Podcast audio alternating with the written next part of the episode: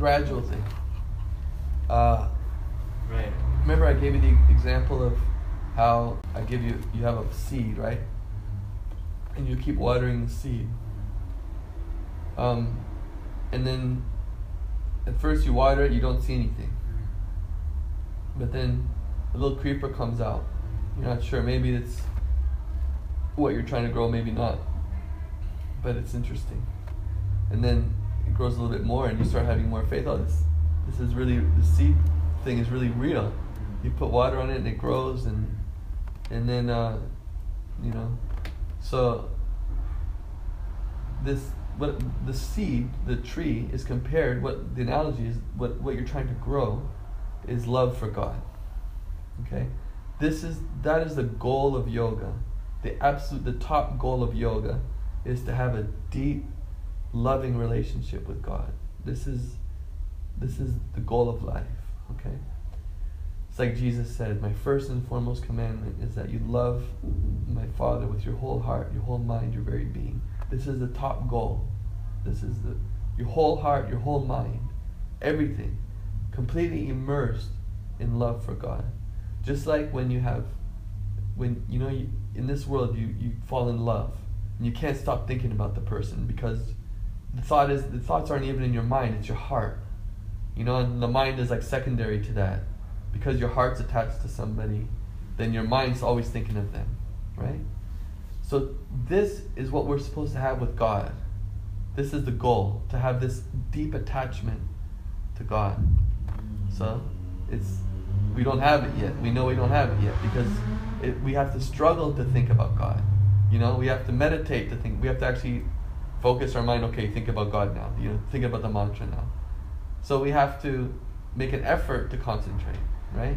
So we should know that actually we haven't achieved the goal yet. The goal is when you have to make an effort to not think about God. Just like someone who's attached to his girlfriend or something, or the girlfriend, has to make an effort to not think about her boyfriend, right? Because she's always thinking about her boyfriend, right? So to have this deep attachment to God, that's the goal, okay? So, uh, and a person who has this is enlightened, fully enlightened. Uh, this is, he sees himself as he is. He sees he sees God. He sees all other living beings with perfect vision, understanding who they really are, who God is, who I am, who others are, the world with the purpose for the world. Everything is seen, per, you know, perfectly clearly, enlightened, not ignorant.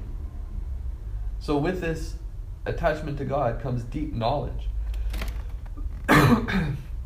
so now, this is not something that happens gradually. I mean, this sorry, this is not ha- something that happens all at once. It can, but generally not. Generally, it's something that happens over time, gradually. So, just like a tr- you can't, f- a tree doesn't just spring up, right? A tree takes regular watering, and and at what point is it a tree? You know what I mean? It's it's always a tree. Yeah, yeah. But it's more and more solid a tree. Yeah. And it's more and more big a tree. Big of a tree, not big a tree. Yeah. it's, it's more and more big, you know? So, whatever understanding you have of your relationship with God, to that degree, you're enlightened. You see? So, you, you know, if you understand this, okay, I'm not the body, the goal of the goal of life is to have a deep, loving relationship with God. If you, if you at least you know, even, even if you just philosophically or, you know, accept it or mentally understand it, then you're more enlightened than somebody who doesn't have it, right? So someone who, who knows less than you can be can learn from you, right? This this process of bhakti yoga of cultivating love for God is a science, and there's many many stages, and it's all been laid out. It's all like all the previous yogis have have laid it all out in many many writings and you know at this at this particular stage you experience these types of symptoms and at this stage there's these types of symptoms and so on so in the highest stage uh, the you know a person can know that they they've reached this highest stage well you know there's many ways to. There's just like if you're eating a meal, you know if you're full, right? You- It, it, it's like it's like you don't have to. Nobody has to tell you. Um, you're full now. You you just know because you're full, right? Like you've eaten a meal, right? Hey, how do you go?